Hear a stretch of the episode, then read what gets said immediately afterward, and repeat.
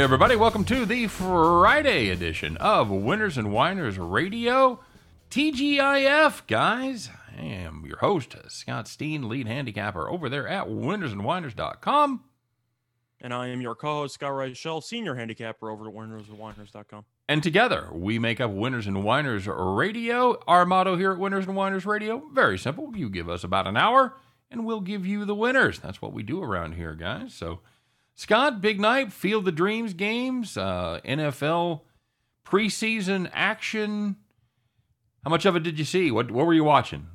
I watched a decent amount of the Field of Dreams game. I thought the presentation was fine. A little too many shots of the corn, not going to lie. Uh, we get it. They came out of the cornfields. You don't have to show it for the 40th time. But I thought it was well done. I thought it was well executed as a whole. Of course, the game turned out to be very entertaining. That was also a plus. What do you think? I thought overall it was good, but a little bit too much movie lore. I really enjoyed the first eight and two thirds innings. That was a top notch game. Uh, of course, on my free play, we had the White Sox team total over five and a half. On my on my uh, premium, had the run line, Scott, and yeah, you send out your A number one closer to hold a three run lead, and he cannot do it. Beautiful, beautiful. And actually, they gave up uh, they gave up the go ahead run. They they entered the, the inning with a three run lead, gave up five, or excuse me, gave up four, and uh, yeah, then walked it off in the bottom of the ninth, but not enough guys on base to help me as we end up winning by one. So yippee! No, it was cool. It was a good presentation. I liked it. I thought that was. I mean, you talk about well, they showed the corn too much. In in fairness, what are you going to show, Scott? I got nothing else to show. I'm just saying we we get it. You've been advertising it for the past week. We know it's based on the movie. I don't need to see the cameraman in the middle of the fifth inning walking in the corn.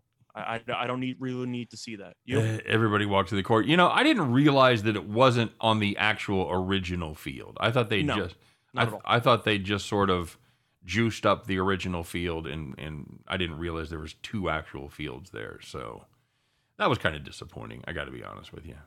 So I don't know if you agree with me about the random shots. I get it, but it's all about the atmosphere. And as a whole, they'll definitely do it again. I would have assumed it was a success. yeah, I, as a bel- whole. I believe it was. The broadcast went off without a hitch. That was pretty impressive. They were able to move their whole operation there and get everything going. So fun time, fun game. Yeah, I say more of that. Let's put put more games in unusual spots, just out in the middle of random places. Scott, what's the most what's the most unusual random place you'd like to see a baseball game? Put a game on the sand lot. On the sand the sandlot, like the sandlot field? Yeah, have a have a kids have a kids game for exhibition. Who cares? Yeah, that'd be fun. That'd be fun. Use some of those rules we talked about earlier with that team that team back east. Yeah, put a spring training game there or something. Who knows? Have some fun. I like it. I, I like it. Uh, you know, they they played basketball on the aircraft carrier before, so you know why not? They play football at Wembley. Yeah, let's let's let's let's think outside the box here, boys. Well, guys, we appreciate you checking us out, and we're going to get started. As we always do, we have a lot of material to get to today. As always, in just an hour to do it, we're going to be talking, of course, a little NFL. Got some Friday night games, maybe even sneak a Saturday thought in there or two. And of course, we'll have our Bet the Farm play coming up a little bit later. We'll get to Donkey of the Day. I hope all of you guys were able to Google the big, uh, the little red uniforms for the University of Nebraska. I really hope you took the 30 seconds to do that and got yourself a good chuckle. I, I got to tell you, Scott, I had a picture of it still on my computer after we were done with the show, and it came up, and I laughed again, even though we just talked about it for five minutes. So they they are hilarious. Welcome to big welcome to Big Boy, everybody. But guys, we're going to start off the show as we always do with the people that kind of took it in the shorts. And I'm not even talking about myself in that White Sox game, although that was a bad beat. But these are ones that were even worse than that. At the end of the game, all you could do is sit there and stare and wonder. Look at that ticket, tear it up, pick up your phone, and call the cops. All right, Scott. Well, we're going to get started in a place where they don't uh, they don't have corn corn in the fields. That's uh, the battle between the St. Louis Cardinals and the Pittsburgh Pirates. If you had the Cardinals on the run line, minus one and a half, going uh, into the ninth inning, they led by three. Hmm, I think I've heard this story before. The Pirates, Scott, what they do? Scored two meaningless runs in the bottom of the ninth. Couldn't get it tied, couldn't get it to extras to give the Cardinals a chance. Cardinals end up winning 7 6. But if you had the Cardinals on the run line, eh, you probably had the White Sox on the run line too. Just make that a perfect night. All you can do, call the cops. And looking at another game, which involved a blown three run lead in the final inning, you had the Nationals and the Mets game two, but this one we're looking at the under seven. Mets led four to one after six innings. Nationals scored three runs in the top of the seventh. It's not on call the cops for the side because the Mets did end up winning the game. But if you had the under seven, three runs there in the top to lose, that's going to hurt. And it was a doubleheader, of course. The seventh inning is the last inning of the game. Of course. And if you had the Texas Rangers first five on the reverse run line plus a half a run, first of all, God bless your optimism. I'm sure they're going to turn it around any day now. It was tied 1 1, two outs, bottom of the fifth. All you got to do, one more out. That's all you need. Oh, no, no, no, no, no. Mariners, long ball. She gone, baby. And the, the Mariners ended up taking a 2 1 lead after five innings. And that's all you needed to beat you. If you had the Rangers plus a half, you were one out short, but that one out, it meant everything. So you better call the cops. Can't believe Fulton Evans gave up another home run when you didn't need him to. Stunning, stunning. You know, I couldn't believe if you're watching that Field of Dreams game, Heaney giving up five runs, or excuse me, seven runs. He's still pitching in the fifth inning, Scott. They didn't have a choice. Yankees burned the entire bullpen against Kansas City two days ago, which I brought up leading up to the game. Well, we talked about no, it was actually was it yes no yesterday was the bullpen day. Well, well uh, two yes, days ago, right? Yeah, yeah, correct. Yankees correct. White Sox game, so the last game of the series. Yeah, you're right. So yeah, that was, and we we touched on that as well here, like you said on the show, and then I mentioned that in my video. Yeah, it didn't matter. They didn't. Uh, you you because you knew Heaney was going to have to wear it and he just needed to give up a couple more apparently. Can't believe Hendriks though. He sabotaged another win for the Cy Young hopeful. Killed me. Killed me. Uh, Lance Lynn was not good. Lance, no, but he was good enough to get the win had Hendriks not blown it. I'll tell you what, I got shut out. I just about when I when I saw the first inning and Lance Lynn struggled through 20 I think he threw 24 pitches in the first inning and after the White Sox hit the home run in the bottom, I got on. I was going to take a live play on the Yankees at plus 195. I went to book it and it was already locked. It was already gone. And I would have been so mad because I would have been, you know, I'd have been dancing on the chair when Judge hits that home run in the top of the ninth. And then, yeah, I forget. Oh, yeah, the Yankees got to have a bullpen come out. So, yeah, not good. You know who looked good, Scott, randomly was uh, Wandy Rodriguez. In Peralta? I mean, uh, Wandy Peralta. Sorry, wrong Wandy. Yeah, Peralta looked fine. He had the two seamer, which was working for him the entire night. It was fine. And his off speed stuff really, really had good movement on it. They were swinging over the top mm-hmm. of that all night. So, well, let's talk about some good news. These are the people that were on the right side of the game. Never had to sweat it. Never had to doubt it. All they could do, they had to wait around for the end of the game to cash that ticket. Nothing like sitting in the rocking chair, Scott.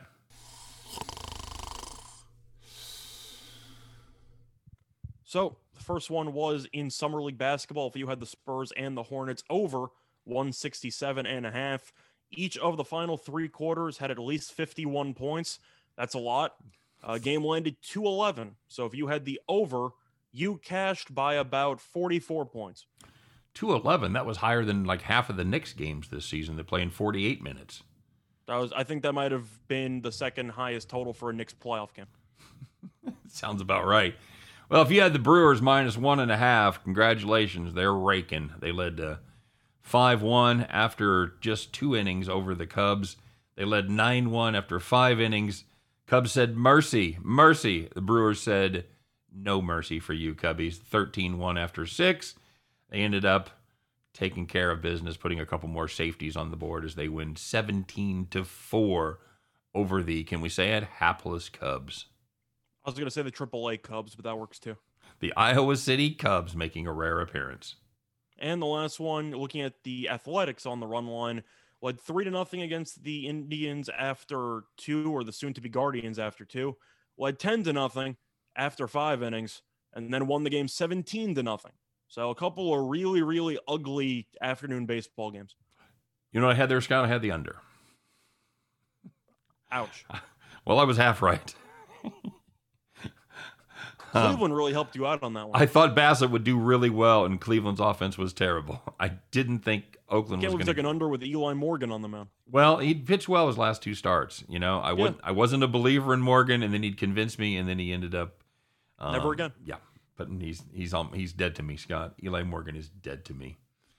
All right, well, this is.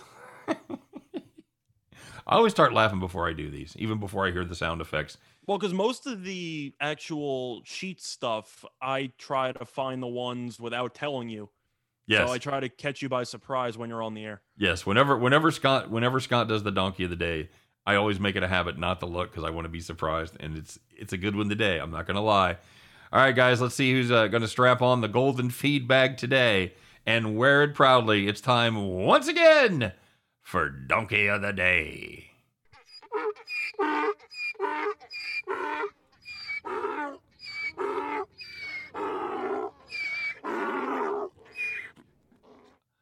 I am not 100% convinced that donkey is not involved in some sort of activity. I was gonna say tomfoolery. Tomfoolery, donkfoolery, yes. Mhm. Scott, you found it. Share it with our audience, shall you? Shall So- you? Just a question, a non-incriminating question. If you were hypothetically going to try to rob a car from somebody, Mhm. who's the last person you should try to end up robbing? What profession? Oh, got to be some of the combats, fighting, boxers, MMA type of guys, you know. And the logic there is because if they catch you, you're probably not waking up or you're going to have a nice sleep for a couple hours. It's going to be bad, Scott. It's going to be bad. So that's going to take us to the donkey of the day because we don't know the guy's name. oh, However, there was a random pedestrian who tried to steal UFC fighter Jordan Williams' car at a gas station. what kind of car was it, by the way? That I don't know. I mean, was it like a really nice something something? No, Jordan Williams 0 2 in his UFC career, so I'm doubting the car was that nice. Okay. But the pedestrian thought he could get away with it, and he did not. Williams caught him, punched him, and even hit him with a flying knee or two while he was getting out of the car, and the pedestrian ran away. So I don't know if he actually got arrested in the end. Of course, they have security cameras at the gas station, so he might also be in jail. But you think you're getting away with a car, and instead you get about five free knuckle sandwiches followed by a couple of knees. That is not exactly a good recipe for success. I'll tell you the most surprising part about that whole thing to me, Scott. Split decision. I really can't believe it. I did not see that really coming. Saw something else. Yeah, I, I really didn't see the pedestrian doing much there, but they the judges saw something apparently we didn't. So, yeah, that, that's brutal. I'm surprised the guy got up. That's what stuns me. Uh, what weight class is is Jordan Williams? Um, trying to remember if he was a welterweight or a middleweight. Give me a rough 145 or so, somewhere in that neighborhood. Uh, I think he was a little bit more, but Okay. I would probably say somewhere in the 150s, 160s. Okay, you, you, that should he should still be a human being that hits plenty hard to knock you out. At least that'll be my assumption. Then again, of course, he hasn't fought in a while. He doesn't have another fight scheduled, so he could really weigh anything. Right. uh, just because of the fact that you don't exactly know when he's going to hypothetically come back. Good but, point.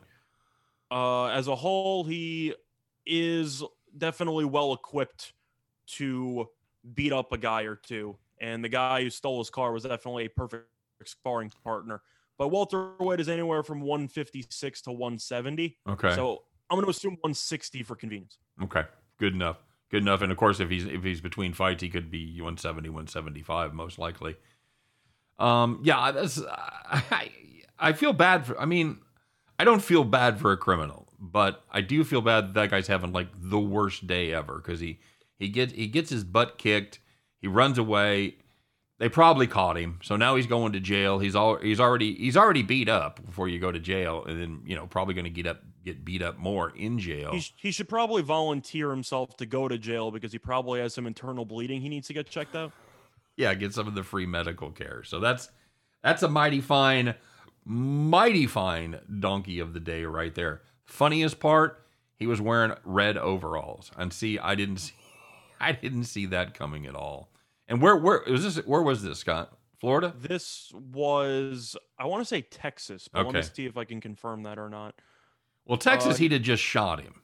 It says he trains in Denver, actually. So I'm gonna guess this took place in Denver. Okay. Question mark. All right. All right. Good enough. Yeah, it's uh yeah one of those man. It's a, it was one of those castle doctrine, defend your ground, def, kind of stand your ground kind of states. It maybe would have even ended even worse than that. The good thing he didn't try to steal Frank Clark's car. That's all I'm saying, buddy. It'd That's have been, true. It'd have been Uzi City right there. Hey, Mhm. quick reminder, gang. You are listening to Winners and Whiners, radio. Give us an hour and we'll give you the winners. So, Scott, normally this is the spot where we would do Puncher's Chance, your Friday night, fr- our Friday segment where you take a look at the UFC card. You give us a great pick. You've been really hot, done well with the Puncher's Chance. However, this is one of those rare Saturday nights. There is no UFC card. I know you were going to look at the Bellator card just to uh, give our listeners a uh, puncher's chance. But the Bellator card was not good, and they didn't have a lot of the lines up, right? It's a little tricky with Bellator because a lot of sports books don't have props up. So if you want to try to find by decision or something like that, a lot of books don't have that available. Plus, Bellator, it's very, very chalky. You occasionally see a couple of huge UFC favorites around one, mine, maybe minus 300, minus 400. Bellator usually has around three fights in every card that are pushing minus 700 Mm. or higher. It's a very, very chalky organization when it comes to the actual fights that they organize. So it's a little bit tougher to find underdog value as well. Trying to build those records as opposed to put on a great show, huh? Something like that, or maybe they're just very limited with the amount of fighters that they can actually afford. All right. Well, let's take a look. We do have something to talk about, Scott. It's for the third day in a row. I can't I can't believe this is really the case. And it really happened again. Scott, there's no way to explain it. I think the odds makers were drunk. Well, if you guys have listened to the show lately, you know that we've been talking about this segment. We've been talking about one particular team that seems to be a little bit overvalued. You're thinking, well, I bet that's a good team. Maybe they're just kind of having a bad run or they're middle of the pack, something like that. They're underappreciated. No! It's one of the worst teams in baseball, Scott. It's the Baltimore Orioles, once again, favored over the Detroit Tigers, and not just favored by a little bit, Scott. Almost a 3 to 2 favorite as Baltimore went off at minus 145.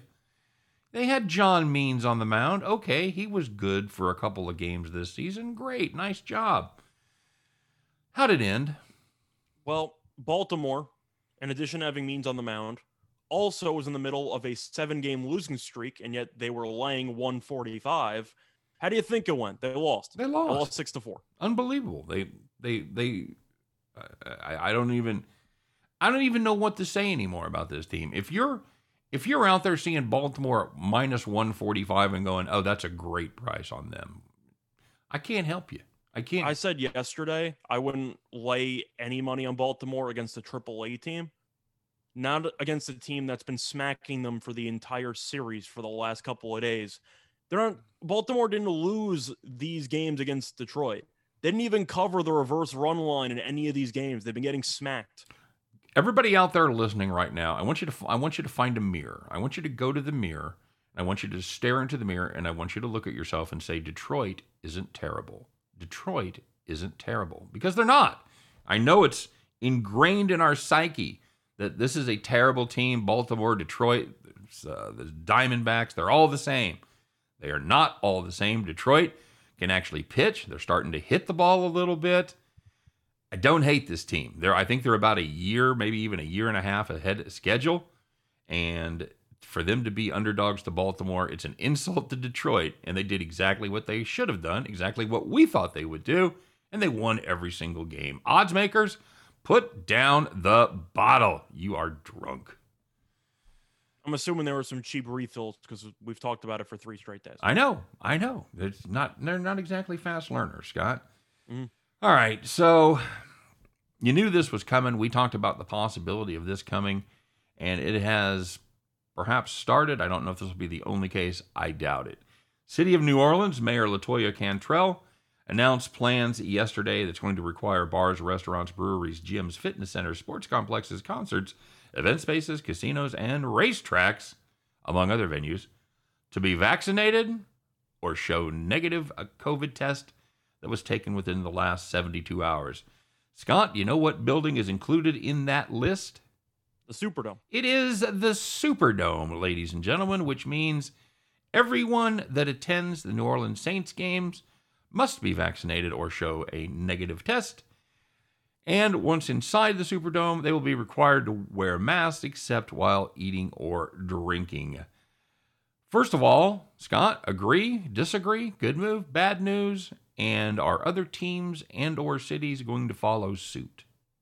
I'm fine with it. I think we all know it's all about the bottom line. And if you want to actually keep the season afloat without any potential COVID outbreaks, you might have to take some steps that might seem a little bit excessive. Uh, what I will tell you, though, is that the biggest winner in the situation is probably Lamar Jackson because he doesn't have to face New Orleans in New Orleans this year. So he doesn't have to show proof of vaccination. You know, that's actually a great point, and I hadn't and I hadn't thought of that when I came when I when I found this story and wrote it out. That is an excellent point. If you have, oh, let's uh, you know, let's not necessarily point the finger at Lamar Jackson. Let's uh, let's say Cole, I only picked him because his name was in the news for the last couple days, of course. Cole Beasley, Kirk Cousins. You know, there's a few guys that have pr- been pretty adamantly opposed to the vaccine. So, how is that going to work, Scott? I guess they're going to have to show a negative test. Yeah because which I'm sure is not going to be an issue for them because the NFL is going to be testing these guys pretty much every day. I think every day is the is the protocol for the for the unvaccinated players. I think I was teasing with Lamar Jackson, but the point is is that you still have players who don't want to get vaccinated, and people might argue that this is outrageous. It's not. They're running a business. I don't know exactly know what you expect them to do. Yeah, it's and and and before you start, it's not a violation of any of your rights. It's no, nowhere in the Constitution. You don't have a right to go to a football game. So just before you before you start down that path, just just don't because there's no path there. Yeah. All right. So I'm I'm expecting to see this in California. I know they're they're going to mass mandates in a lot of different cities. San Francisco went full city mass mandate, so even though the Niners don't play in San Francisco per se, neither, of course, do the Raiders. Well, the Raiders play in Vegas, but uh, I wouldn't be surprised to see at least the California teams uh, initiate some sort of the same type of situation. Under no circumstances, this is my prediction. Under no circumstances will we limit attendance or play to empty stadiums again. Yeah, I think that that's the main reason why they're implementing this because you can make an argument, oh, it's not fair, blah blah blah, but people forget how much money these organizations lost last year from the lack of ticket sales. Yeah. They don't care if you have to wear four masks. No. You're going to have to wear them because they're going to try to do whatever they can to make to make money selling tickets. I'm going to tell you another dirty little secret, Scott. They don't really care if you get COVID. That's also true, but I'm saying in general, they have to act like they do. The, they have to act like the they amount, care. Yeah, based on the amount of money they lost, they can really just force you to wear anything and not really force, but just tell you to. And if you're a big enough sports fan, they'll find people that are big enough fans to actually comply with the dress code. Yep. Would it make a difference to you if you're going to go to a professional sporting event? Would it make a difference to you if there was a mask mandate or not? I think it honestly depends on the weather because you can make an argument that you should want to wear a mask anyway, but mm-hmm. in reality, do I want to wear a mask when it's 90 degrees outside in California? Probably not. I'd probably just stay home. I think if you're outside in a windy environment, you're probably okay. Yeah, but it's the matter of California, which you brought up. It's sizzling. Do I want to go to Arizona yeah. in the desert and wear a mask in 102 degree weather? Well, they play. In, they play inside. I, you know what I mean. I'm I saying like a hypothetical, like if the Diamondbacks, right, with a retractable roof, or or one of these other teams, if the roof got very, stuck, yeah, or like a very, very hot climate. I can understand why people would not want to do it. You're going to Florida to a Dolphins game and it's 98 outside. Yeah.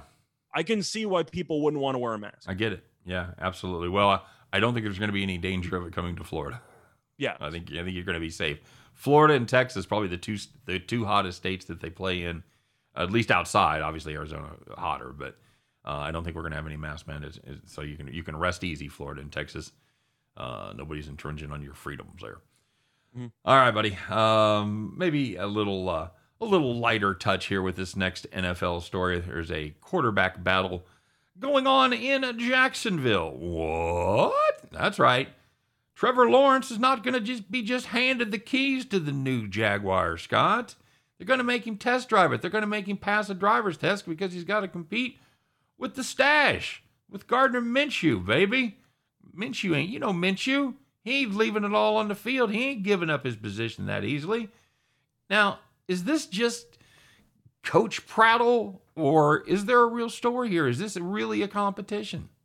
I hope it's just coach talk because if it's not, this is just next level stupidity. You took the guy number one overall. Right. He's going to play.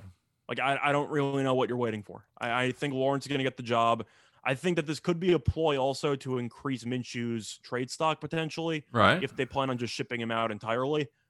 Minshew, I think, did an okay job so far in his very young NFL career, but you didn't just pay a guy number one overall pick, you know, money with a brand new coach. The reason why he took the job in the first place, and he surrounded him with a running back that he spent time with in college with the other first round pick.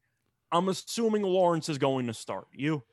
Well, Scott, back in my day, um, back in my day, actually, they weren't afraid to let those quarterbacks set for the first season or two.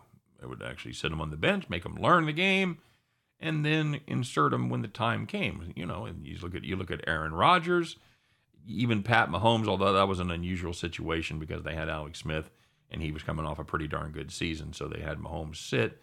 But it's not unheard of not to throw those guys right into the fire, but it seems to be much more prominent lately that if you get that kind of money, because they know they only have you for a limited number of years, at least until they have to pay you real money. So they want to find out what they have before they have to make that decision on that next contract.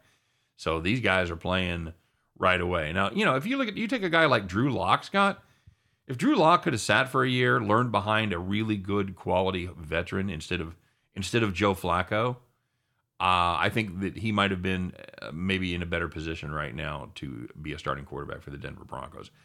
To me, I don't think there's any fire here. I'm with you. I think it's I think it's all smoke. I think the Minshew increasing his value angle is a good one.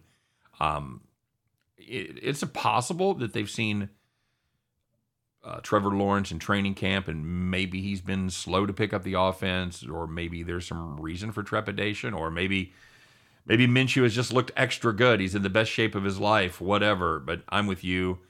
It's possible. I give it a 20% chance of Minshew starting the season, four to one against. Yeah, for the record, I don't have an issue with with teams as a whole resting younger starters. The issue that I have is that this just feels completely disingenuous, and it seemed like Min it seemed like Minshew was pretty much guaranteed to be riding the bench, and now right before the season, oh, we got ourselves a competition here. Like I don't believe it. I think you're just pushing a false narrative. Well, now in fairness, it's right before the preseason. They haven't played any games yet, so I mean, it's not. We haven't seen we haven't seen Lawrence yet, so this could become a moot conversation by Monday, Scott, because we could see Lawrence go out there and absolutely stink up the joint. We could see Minshew do a great job, and all of a sudden you're going, well, maybe there's a little something, something here. I don't know. That's just I think the main again, issue that I have isn't, isn't even the idea you might get benched for Minshew to start the season.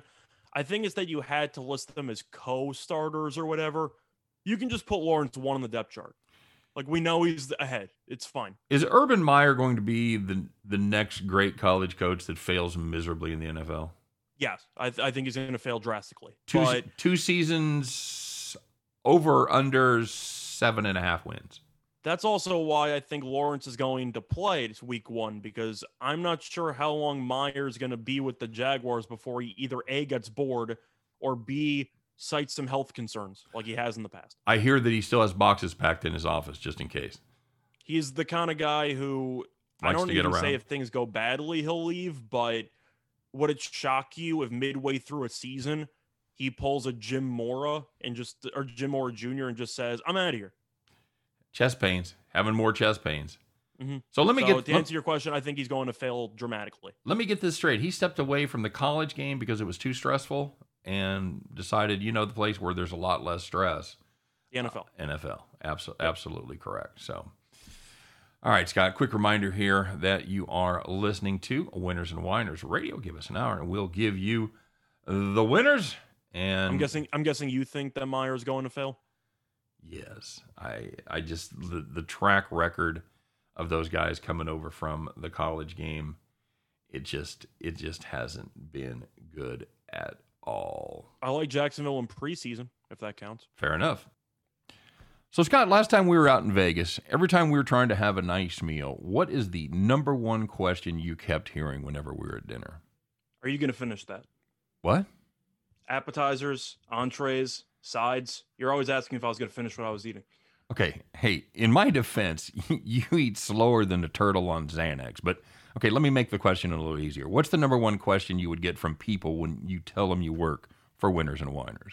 What's Winners and Whiners? Exactly. So, what do you tell them? I tell them that it is the place to go for your sports betting needs. They have breakdowns on every single game in a variety of sports basketball, football, college football. We know that's coming up. It's been really a great opportunity to just get better at sports betting, and they give you all the opinions that you need. Yeah, see, and the thing I like about it is the fact that they don't just inundate you with numbers that have no context. You know, you go to some places and they just throw numbers, numbers, numbers, but they don't tell you what they mean, and you just kind of your eyes glaze over. But these guys, not only do they use those same numbers and put them in context, but they're fantastic writers. They're great handicappers. You mentioned college football coming up. That's my favorite time to use winners and whiners because they do every FBS game every single week. It is a fantastic site. Scott, what's the best part about winners and whiners? It's absolutely free to use. That's right. It is absolutely free to use. Winnersandwhiners.com. You absolutely have to check it out. You need to make this site part of your daily handicapping regimen. If you are not doing it, you are absolutely leaving money on the table. So, see, that wasn't that hard at all, right? Sure, you're still getting none of my fries. What? I, I didn't. I didn't say a word. I saw you looking at them. Seriously, dude, it's it's been like an hour. If you're not going to eat no. them, oh man, that's brutal. All right, fine. Seriously though, winnersandwhiners.com. Go there or be square.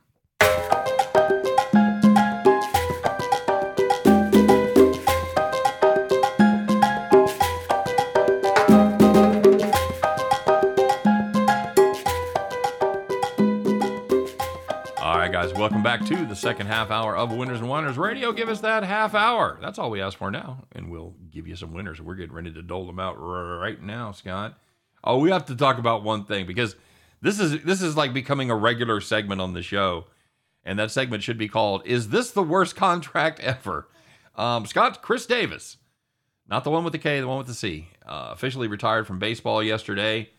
Did you guys know he was still playing? Raise your hand if you knew Chris Davis was still playing baseball. Hmm? No, not many hands Well, out there. Well, technically he wasn't because he was injured, but he officially He was on a ro- trying. He was on a roster. He was an, on an active roster. He was on a forty-man roster somewhere.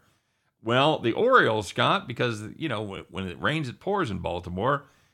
They're still on the hook for a few years. They're going to give him uh, three point five million dollars, um, for a little while. They're going to give him three point five million dollars every July first until 2032. And like, oh well, finally, at least 2032 it'll be over. Oh, not quite we do get to cut down and only give him 1.4 million each July 1st from 2033 to 2037. So Scott, 16 years from now will we be talking talking about this in relationship to the Bobby Bonilla deal? I like to believe it as a passing of the torch because I believe Bonilla's is going to end in the middle of this one, correct? Right. I believe so. Right, right. So it's a it's a passing of the torch. Of course, Bonilla is more the trailblazer when it comes to these deferred contracts and the yearly anniversary of mocking a team for handing out a million dollars to a guy who retired several years ago. Right. It's a pretty worthy replacement, isn't it? How on earth? I I just now see that's the agent that Schroeder should have had. The Mets can't even. The Mets could at least blame Madoff scandals. I don't know what Baltimore's excuse is. Well, they can blame Madoff scandals for not being able to pay it, That's fair. but I don't. I okay. So nine years at three point five. That's uh thirty-one and a half million, and then another one point four for five years. That's another. So thirty. they- They're still going to pay him thirty-eight and a half million dollars, Scott. How can that be? How How would you celebrate be? that if you were Chris Davis and it was July 1st? What's your go to drink that Uh, you're having there getting paid a million dollars on that day every year for about a decade and a It's it's probably something that I'm not even aware of. That's so, that's so expensive. Like you know, I'm such a plebe. I would say you know Cristal or something like that. Are you asking for the 1942 top shelf? Yeah, that's what. Oh, that's exactly what I'm doing. Abs- absolutely correct, sir. A Johnnie Walker Blue, that sort of thing. Yes, all day, er day, my friend. It's a big day in the Davis household every July. I'll tell you what you're going to have is a hell of a fireworks display every year at the Davis house. Because he's just got that. He's got that mad check. He's got that money burning a hole in his pocket. You're getting the full display, guys. He's buying out the tent. all right I'm. Chris Davis. I'm not even i'm not even using my agent to collect the check. I want to show up in person and receive the physical check. Maybe one of the big ones they give out for one of the like half court shot stuff, but make a spectacle out of it. Now, do you think they have to give him a check? Do you think there's something written that they can't like pay it in quarters? Just- I'm sure they end up paying it just straight to the bank account, but You're I right. like my idea though. It's like the semi pro. I don't know if you ever saw that movie, Semi Pro. yeah, It's sure. like, yeah, you know, I tried to cash these. No, you got to go to a big check bank where they cash big checks. but that's what I'm imagining for Chris Davis. You see Chris Davis with a big check at the ATM trying trying to shove it in, Yep. Mhm. and of course he strikes out because you know he's Chris Davis.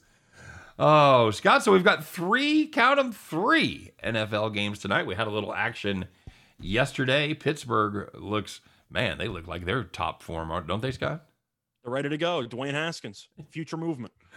So was there anything in either one of those games that surprised you? Not really. I feel Patriots, like Patriots winning a preseason game. Patriots with Belichick are actually not atrocious all time when it comes to preseason, Yeah, they're not good. but the defense looked really good, uh, which I feel like was going to be a question mark because a lot of guys opted out. Now, of course, New England wasn't at 100, 100%, you know, full defensive ability there based on some guys who might have sat out for veteran reasons, etc. Defensively, they looked really good. I think the one surprise there was going to be Haskins and the fact that he actually looked competent, Mhm. regardless of what type of uh, future janitors he was going up against, because a lot of guys he was against probably don't have many pro futures, but he looked good. I'll give him props. okay. You? Yeah, it was it was okay. Did you were you disappointed by the uh, the uh, Redskins offensive effort Well, they're not called that anymore. or the so Washington the really. Washington football team? Sorry. Yeah, but in general, maybe a little. I thought the second half would open up a little bit. Heinicke had led the touchdown drive at the end. So at the end of the first half. So he looked pretty good there. I would say maybe a little bit disappointed, but then again, since we don't really know how much of the playbook these teams are going to open up in the first of three preseason games, I'm kind of just tossing everything out, aren't I? Yeah, I think that's I think that's absolutely true. And in CFL news, Scott apparently Calgary not nearly as good as people anticipated, as they were awful against the BC Lions in what was a pretty awful game as the BC wins 15 to 9. At least Calgary's consistent. People thought they'd be good in hockey too when they were terrible. Touche, my friend. Oh, a little that's a little Canuck humor right there, folks. Nicely done. Nicely done indeed. All right, so we got three preseason games tonight. Tennessee, Atlanta. Scott, this is basically depending on where you go, it's around to pick 'em. Might be able to pick up a point if you're the Tennessee Titans. Going to be some real battles here, Scott. Pretty good rule of thumb in this one. If there's anybody that plays offense for the Titans that you've ever heard of, they're not playing. Tannehill's not playing. Brown's not playing. Julio Jones isn't playing. Derrick Henry isn't playing. So, what do you like about this one? under. Uh, you got Matt Ryan, who, if he does play, which I'm assuming he won't play, Nope. correct? Nope. So that you don't have to worry about that. AJ McCarron's been around for a while, Yep. so even though he's a clipboard holder, he does have experience. And you have Felipe Franks, who both of us, I know for a fact, don't like. Big fans. Big In, fans. Ten- in Tennessee, we talked about how Tannehill's not going to play and whatever. I'm expecting a hideous display of football. Yeah. I'll take the under. Yeah, this is going to be it's going to be ugly and it's going to get uglier because you're going to have Matt Barkley getting involved in the second half, Scott. And that's going to anytime Matt Barkley is involved, even if it's preseason, most likely going to be ugly. And added bonus, he's only been with the team for a little more than a week right now. So Sounds like a lot of handoffs to me. it does sound like a lot of handoffs, and of course, it won't be to Derrick Henry. I'm I'm gonna have to lean towards the Falcons in this one. I think Scott, where you come down? I agree. At the end of the day, it's a matter of the Falcons have a new coach. So maybe you might see a little bit of urgency when it comes to getting off on the right foot. But Tennessee doesn't care. Tennessee's on to bigger and better things. Vrabel's part of the Belichick family, or kinda. Yeah. Or Sure. so I don't exactly expect him to treat this seriously. I expect an ugly game. Falcons, I don't even know, 27-10. Yeah, it'll be. uh, I think that's probably realistic because the Falcons have a new defensive scheme this season. So I know they want to try that. I want to know they want to get some trial by fire for their new scheme. They've probably got better backup defensive players than Tennessee does because, you know, let's face it, even the first string for Tennessee, not too great. And in addition, uh, the kid, what's the kid's name? Fraley, the, the cornerback that they took in the first round from Tennessee, the drop, Uh, I believe so. yes. dropped to the 22nd pick. Far- Farley, mean? Farley, sorry, Farley. Yeah, right, right letters, wrong order. He's not ready to go yet, so he's going to get no reps at all. So I'm I'm frightened to see what this Tennessee defense does. Unfortunately, I don't think the Falcons' uh, second, third, fourth, and the uh, drive-through string is going to be uh, enough to do a whole lot of damage. I think they probably do enough though. So don't hate don't hate the under there either. Um, who else do we get to see in action tomorrow night, Scott? Oh, we get to see we get to see our is it is he our new favorite coach, Scott? Is it the, is it our favorite coach that we're excited to see this year, uh, Dan Campbell, I think he's the most entertaining. Matt- Matt for Campbell? all the wrong reasons. Matt Campbell? No, Matt Campbell's the Iowa State guy. That's right, Dan Campbell. Matt Matt Campbell's an actual football coach. Okay, I'm, I'm, I'm talking about the guy for uh, Yeah, Dan Campbell's the coffee fanatic who bites kneecap. little uh, little little extra caffeinated is he. He's going to square off against the Buffalo Bills, a team that has great expectations this year, especially if you follow them on Twitter. My God, what an arrogant fan base! I just, I'm I'm fine with it. Any fan base that's willing to jump through tables, I'm fine with it. you know what? Beat the Chiefs and we'll talk. Look competitive against the Chiefs, then we'll talk.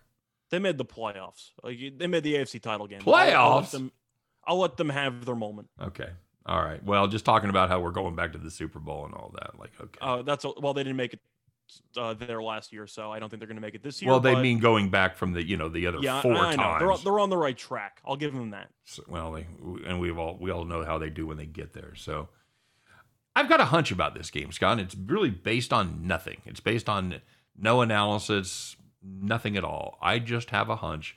Buffalo won't care about this game one bit, and um, Starbucks Johnson there is going to, I think, want to win this game. I think he's going to want to make a statement, show everybody how wrong they were about him, show what a good coach he is. I think Detroit wins this game. Do you think that if Detroit does win the game, the coach demands a Gatorade bath on the sideline? Oh, I think it's entirely possible. We'll see. But I know we're just making jokes here about Campbell and how he's kind of a lunatic, but in reality, with preseason and you know, motivation usually is going to be an issue for some teams, if not most teams. It's a new coach angle where you can talk about how getting off on the right foot's a good start. Plus, for Campbell's purposes, you know that he's going to be bouncing pretty much off the walls in the entirety of this game. I think the team's going to be fired up for it. I agree with you. I'll go with Detroit. All right, very good. And the last game on the card is your Dallas Cowboys against the Arizona Cardinals. Going to be a home game down there in the desert. I believe the roof's going to be closed as it should be. I think 187 degrees in Phoenix, so they will have that roof shut. Now Dallas got to play last week. Scott, does that give them an advantage here? I think you can make an argument it does, but they looked so bad the first time around that I'm not sure if it actually mattered. they were awful. so you're going to have you're going to have Gilbert, and then you're going to have at some point finish up DiNucci, and who you got who who you got in the middle? Cooper Rush. Is it Matt Campbell? No, it's Cooper Rush. That's right. So what's our what's our best guess here? Gilbert uh, gets a quarter. I'd say a quarter apiece for Gilbert and Rush, and then the second half for DiNucci, if I had to guess. Okay, yeah, good enough. And the Arizona Cardinals. Rumor is Kyler Murray is going to play at least a series. Scott, is that right? Yes, that seems to be initial reports from Kingsbury himself. Should Murray been playing? Probably not, but you might. So we'll see. Make a difference to you? You like Arizona in the first first half or anything? I am kind of tempted by it. I know the backup for Arizona is Colt McCoy, which I know sounds like an underwhelming option, but he's been around for what feels like 35 years. It's So preseason. this- it's his time to This is- shine. yeah, this isn't his first rodeo. No. I, I think he'll do fine in preseason. The issue is going to be the third stringers if you want to take the full game, because you have a CFL legend who played in the final week, week 17 last year for Arizona when Murray got injured, who's not very good, and you have DiNucci on the other end. So who's it? What's the, what's? Do you remember the kid's name? Uh, Shreve. Uh, uh Stre- Strever? No. Strever. Yeah. Streffler. Stre- Stifler. Yeah, Stifler. Yeah. But point is, is that it's not a great option. But DiNucci is useless. So you're expecting some really ugly second half play. I got to go with Arizona just because the Cowboys look so disinterested in game one. They might look a little bit more interested. I don't see it by much. I expect the Cowboys to pretty much roll over this entire preseason. You? I I find it hard to believe that they wouldn't be doing that. I would. I think if you're if you're going to play the Cowboys, I think next week would be the only shot you would have to play them where they where they may not look absolutely for, terrible. For reference, by the way, Murray's going to play a series at least. Dak's not, and if Dak's not going to play, I'm assuming you wouldn't bother playing the majority of everyone else. And if you did, why would you even care about the game? Well, and the other question about that is how much Murray's going to play and whether Zeke's going to play. Yeah, but I'm saying, do you really think Zeke would play if Dak doesn't, because I just don't see the point. No. If Dak's not playing, you're basically admitting you're punting the entire game. Well, Dak's still kind of banged up though, as far as the injuries go, right? No, correct. He's banged up, but we talked about for the Hall of Fame game, the entire Cowboys team is banged up, and that's why the Cowboys we thought would look awful in the Hall of Fame game. Do oh. I think that they're suddenly going to open up the playbook while the team is still battling injuries? Probably not. Fair point. Uh, by the way, the guy's name is Chris Chris Streveler or Chris Streveler, one of the two. And my favorite part about that, Scott, and you told me his stats the year that he won the Grey Cup, he threw eight touchdown passes, 14 picks. Yes, but he had 12 rushing touchdowns. But he had 12 rushing touchdowns, right? So, so if you want to look at a situation where both quarterbacks are terrible, when in doubt, take the mobile guy. Sure. And this guy can run a little bit. Also, good time to take the unders when you have mobile quarterbacks because they just they run, they slide, and go to the next play. That's true, but I'll go with Arizona in this one and lean to the under. Probably look for a live under because I do think the first half might have some points, but at halftime, I expect all those points to quickly stop. Off the cliff it goes. All right, very good, sir. Very good indeed. And quick reminder, everybody, you got the uh, Bet the Farm segment coming up here, so stay tuned for that. You are listening to Winners and Whiners Radio. Give us an hour, and we'll give you the winners. We just gave you three or four right there, and now we turn our attention to the diamond in the series of non-Field of Dreams games, Scott. And I got to be honest with you. You know, we've got a full and complete baseball card here. It's Friday, no afternoon games, no getaway, none of that BS.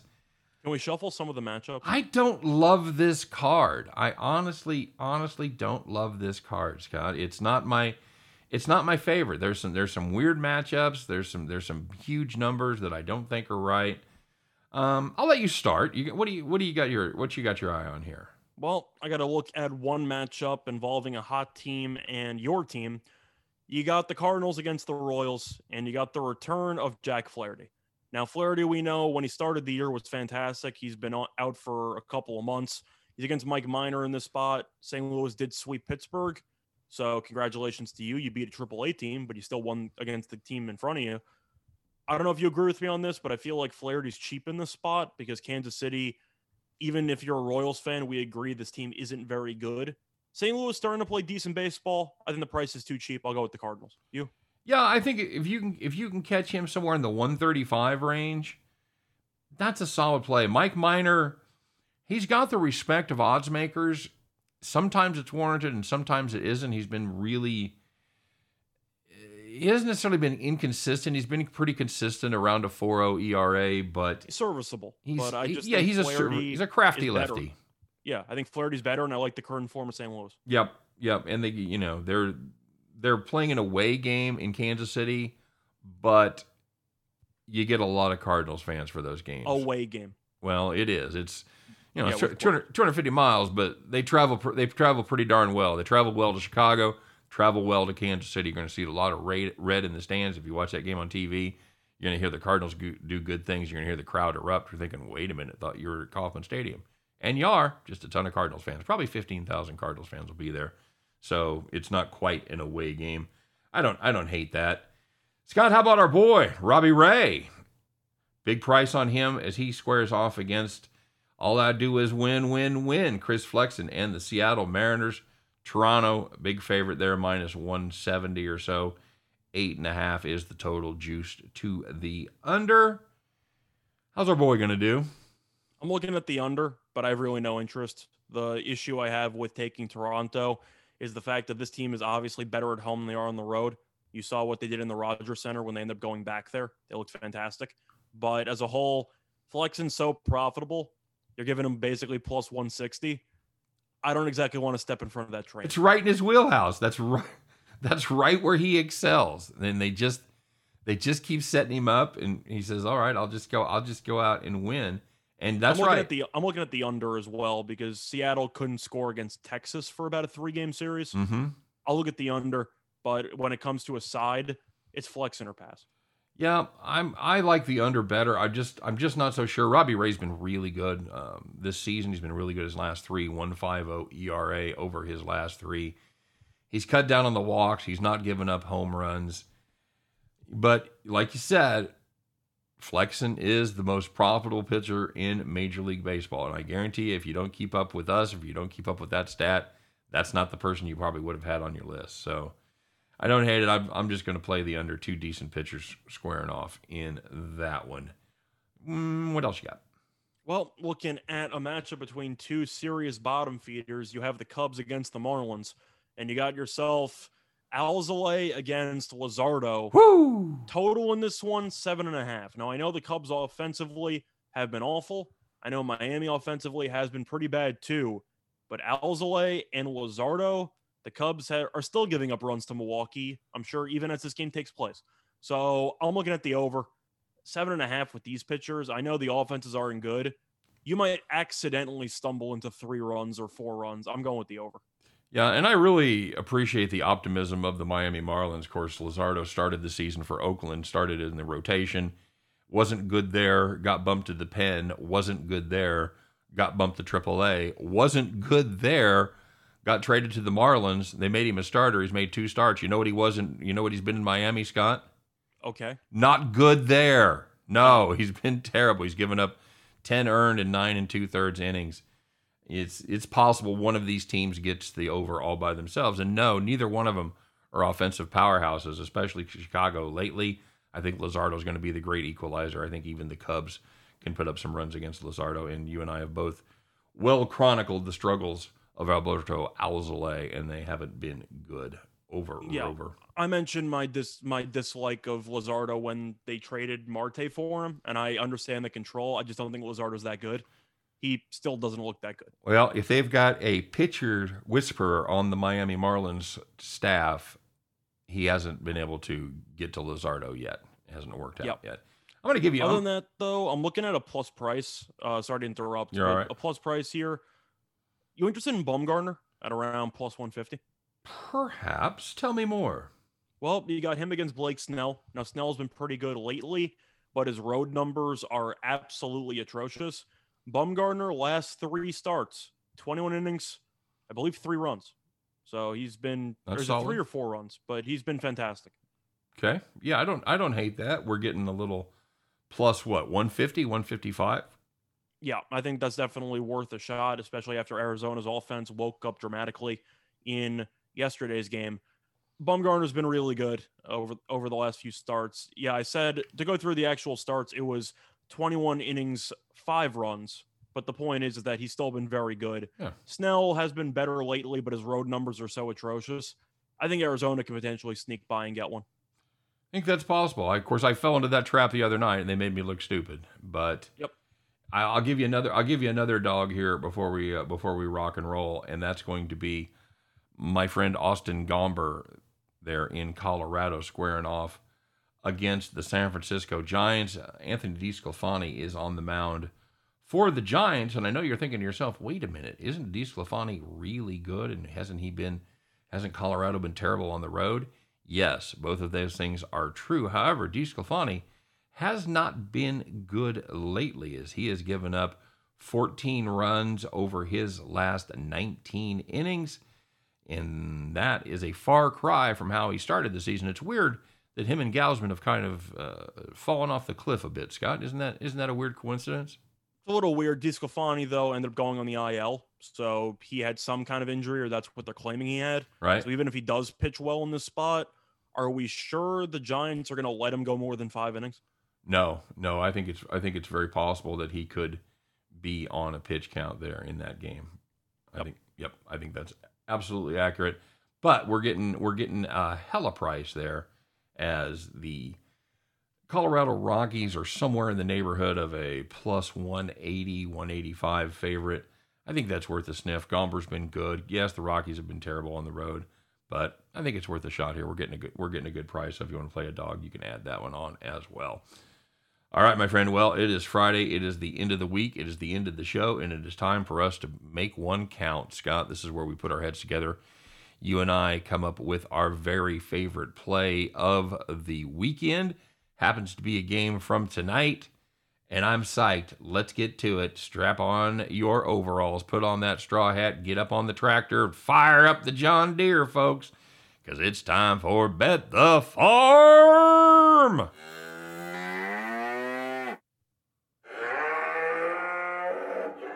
So the bet the farm play is going to be on the Brewers' first five team total over two and a half runs at minus 115 on DraftKings. Brewers have scored 33 runs over their last three games. That's, a pretty lot. good. That's good. You you have Mitch Keller on the mound for Pittsburgh. Not he good. is not good. Uh, he has an 8.29 ERA in 33 and two thirds innings at home. Keller's last four starts, 14 and two thirds innings, 14 earned runs, and the Brewers are also 12 and four against Pittsburgh this season. We think Milwaukee's going to roll, but two and a half runs in the first five innings is kids play for this Milwaukee team over the past couple of days, especially against Keller. We think Milwaukee get at least three across going into the sixth inning.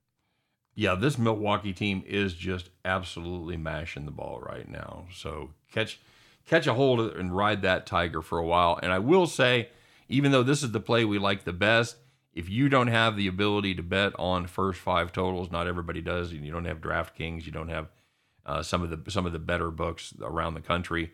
You can certainly bet the full game team total over five and a half with confidence as well. I believe both of those are going to cash. I just think the first five is a little better play. So that's going to do it for our bet the farm play. Get yourself down on the Milwaukee Brewers team total over two and a half for the first five innings. Guys, we appreciate you checking us out. We appreciate you checking us out not just today, but the entire week, watching us on YouTube, downloading our podcast, all that good stuff. For myself and for Scott Reichel, for the whole team over here at winnersandwhiners.com, you guys have a great weekend. Good luck on all your plays. Hope every one of those tickets in your pocket turns into cash money when you head back to the window. You guys take care, and we'll see you Monday on Winners and Whiners Radio. Peace.